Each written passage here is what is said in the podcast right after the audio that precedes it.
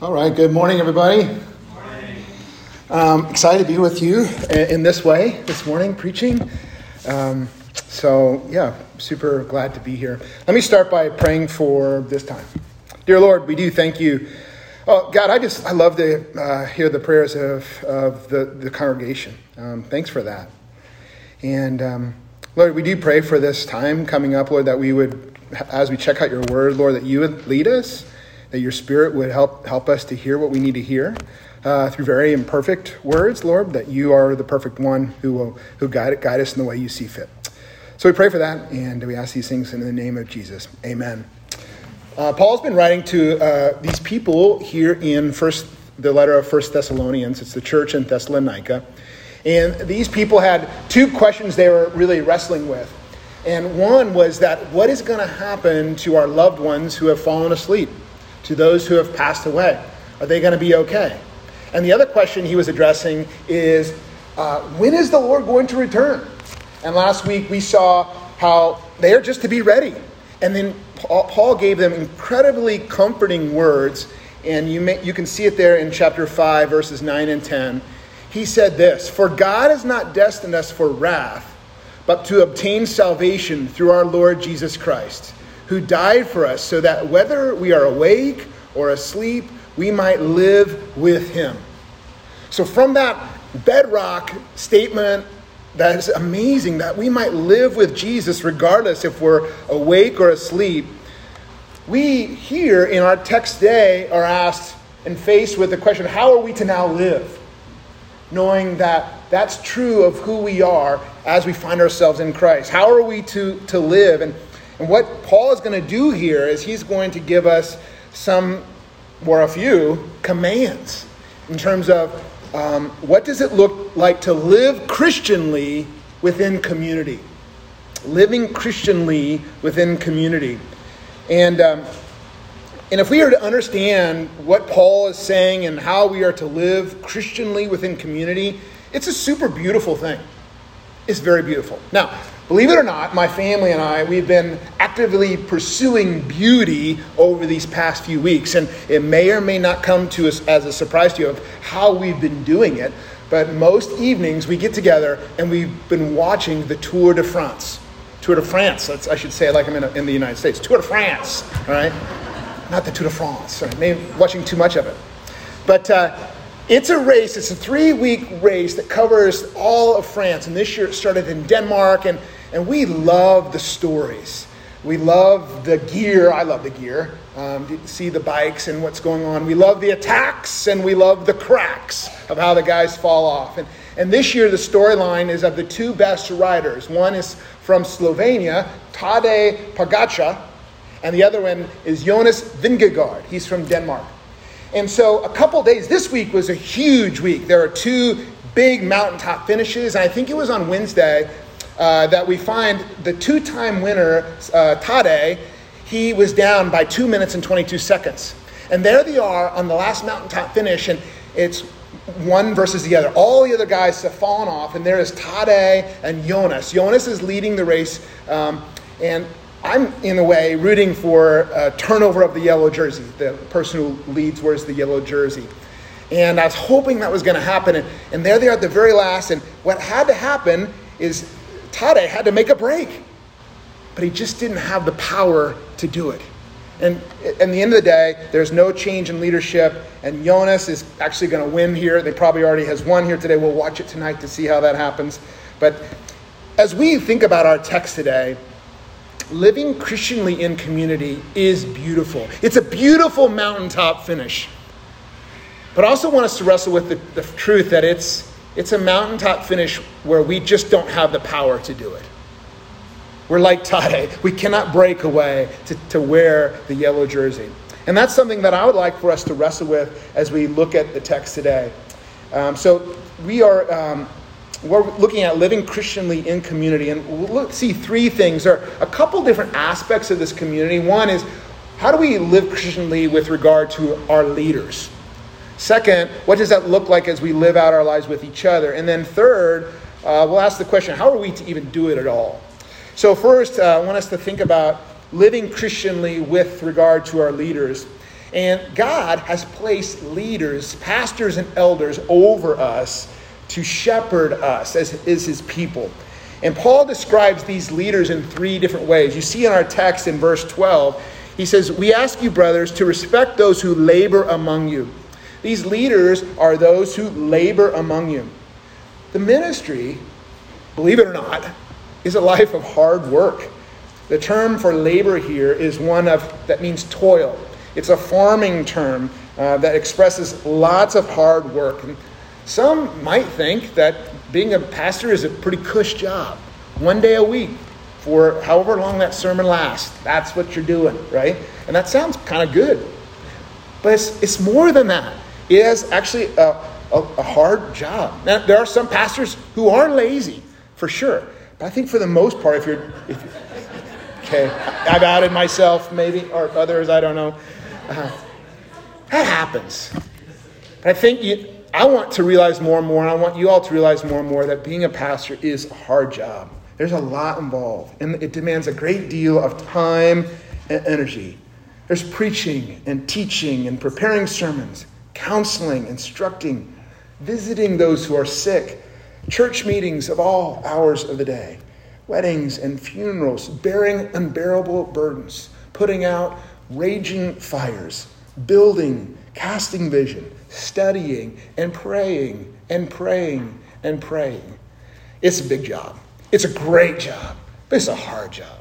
It's a work uh, of which our labor, leaders, they labor among us. A second way that Paul describes these folks is that they, um, they are over us in the Lord. They are over us in the Lord.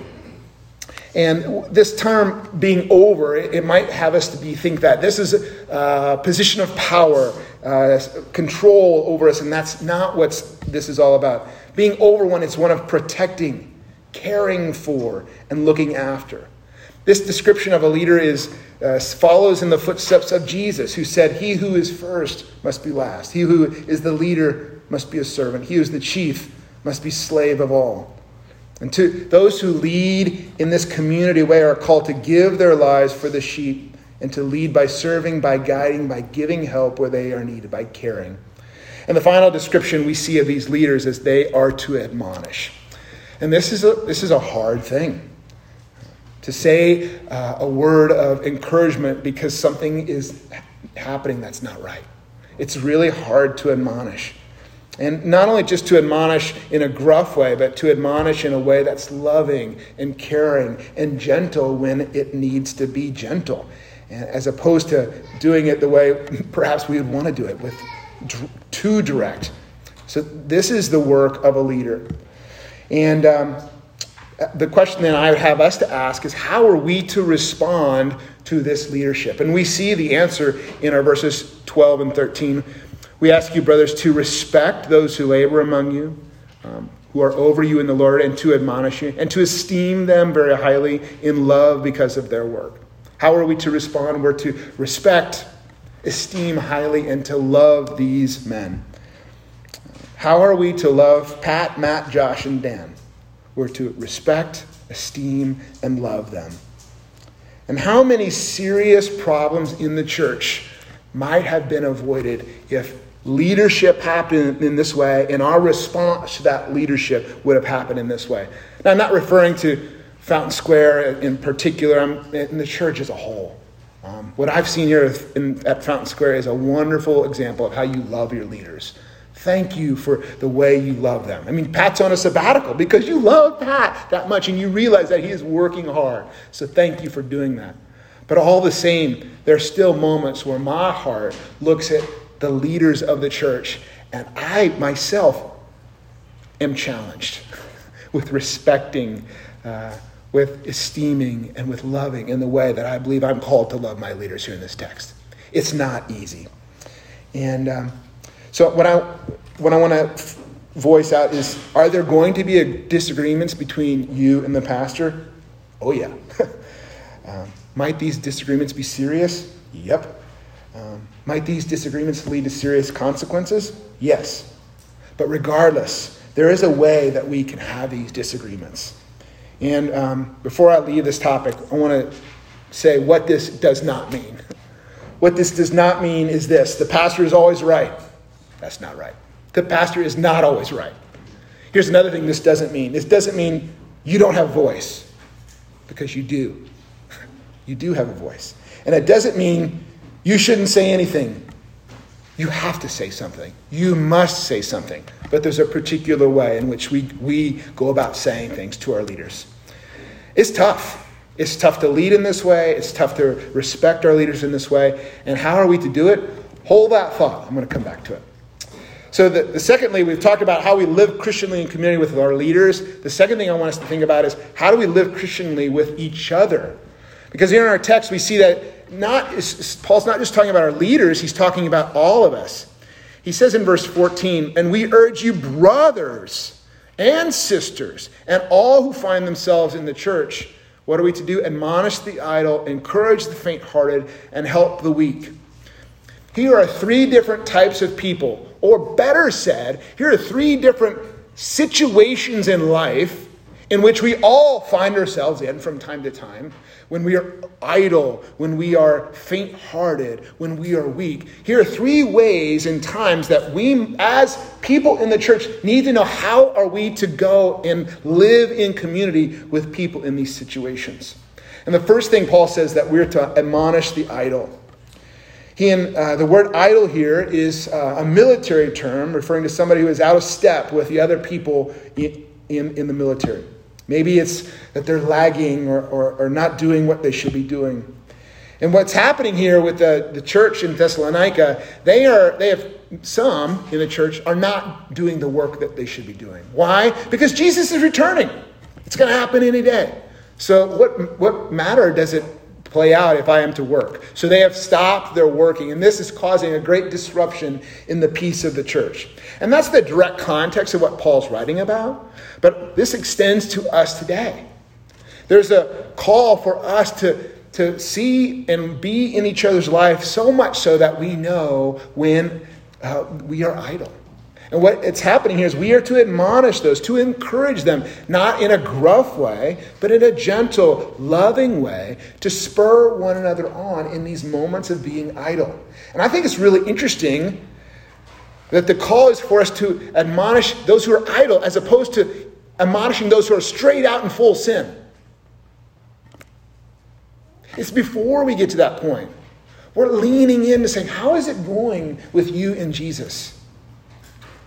I missed you at, at this or that. And I, I, find like you've told me before that you want me to be in your life, and I'm not sensing that I'm, you're allowing me to do that. What's going on? And that could be how it looks. So we all are encouraged to uh, admonish other, each other when we're idle. And so the second thing that we're all encouraged to do is to encourage the faint hearted. The word for faint hearted here means those who are small of soul or discouraged why are they discouraged? I mentioned it earlier. They're discouraged that they're fearful that their loved ones who have passed away will miss out on the blessings that will happen when Jesus returns. Are they going to be saved? They're wondering.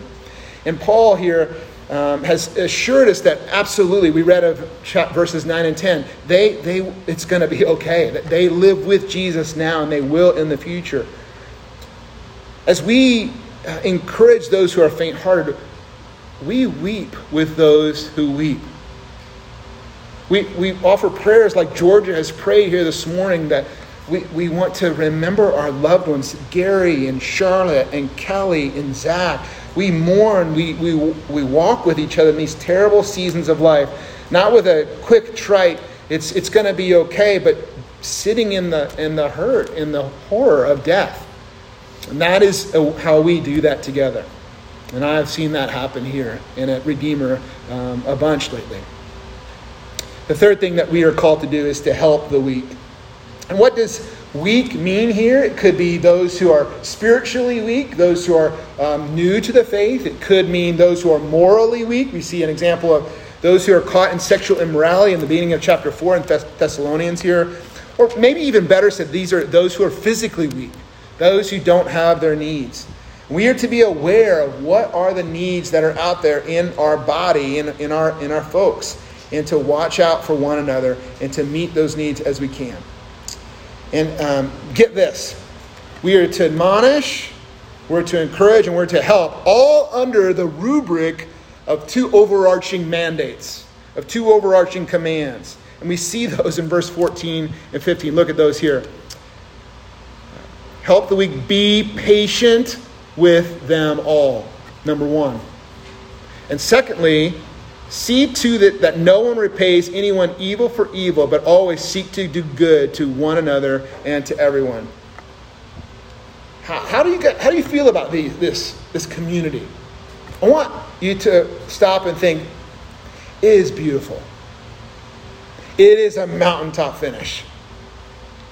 It's got all the storylines that will drive us and to know that this is worth our time. It is a beautiful thing.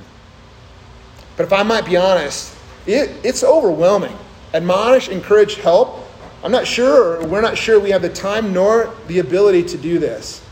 And to do them being patient with all, I think we, we all wish to have patience, but we're not patient enough to wait for it, right? Uh, I saw a quote by David Byrne of Talking Heads. He says, Patience is a virtue, but I don't have the time and, and to, to admonish, to encourage, to help um, in a way that's not returning evil for evil, not by way of reprisal, but by way of forbearing, by way of forgiving. That's not easy to do. Frankly, when I help others, and I do so even with patience, and they reject my help, my heart is like, I hope that goes well for you. It's not easy living Christianly in community is beautiful.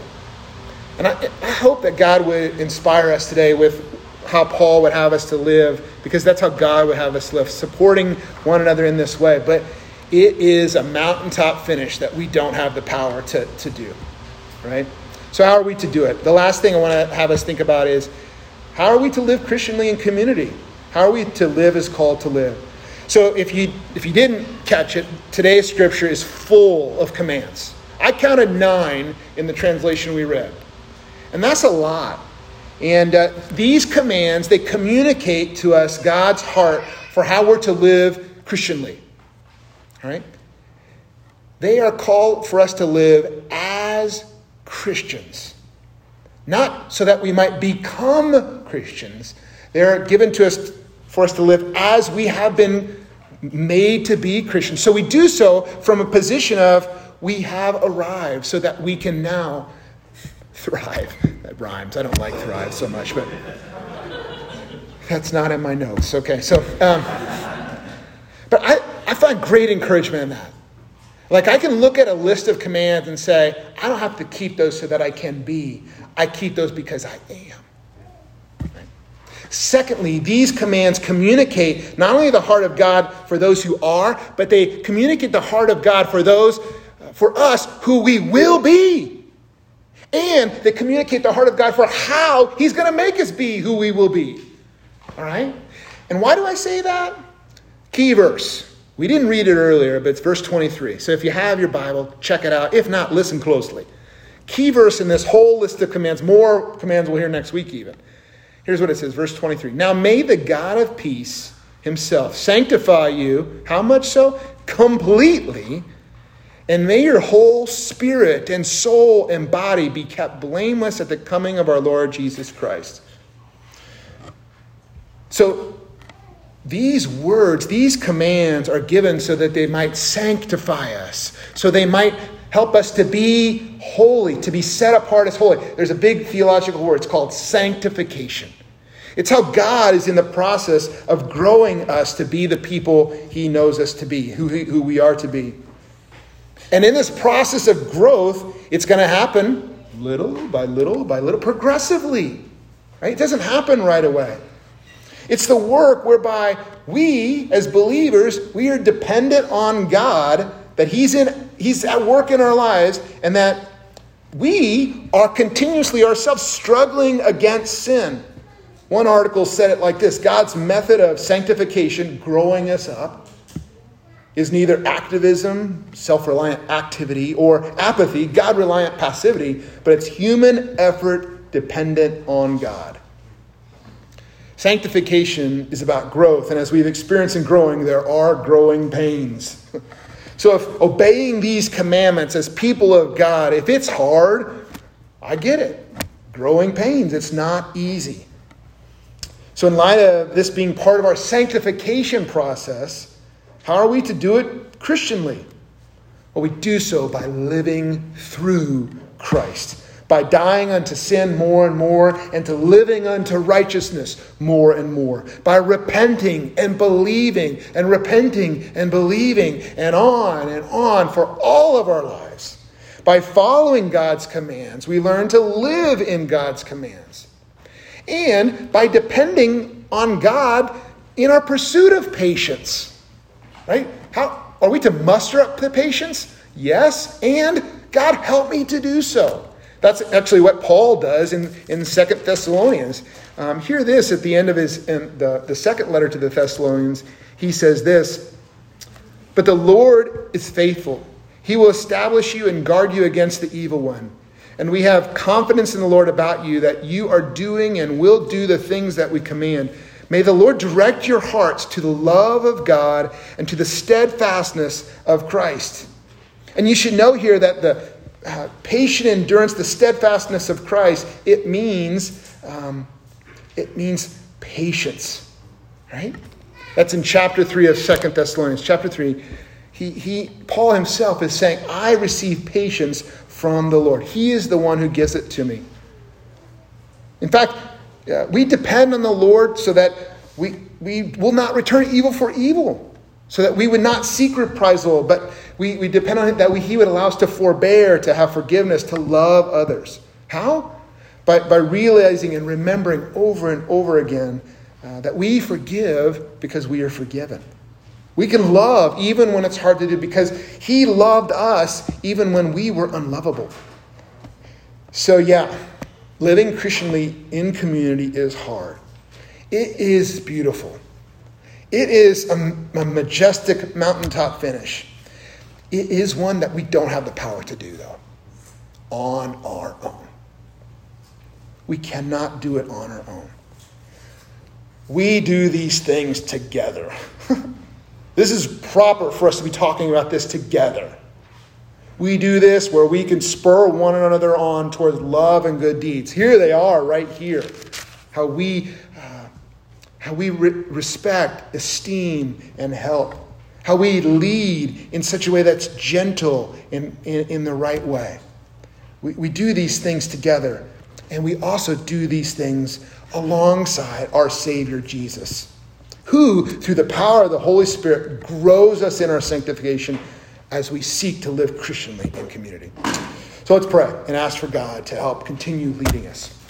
Heavenly Father, we do thank you for how it is you empower us to grow, and uh, would we have the courage to uh, not do it on our own, to do so together, um, imperfectly, knowing that you perfectly uh, work in our lives. Help us to get uh, to, to lean into you more and more and uh, give us the, the knowledge and the know how of how to do that even better. Thanks again for Jesus, and it's in his name we pray. Amen.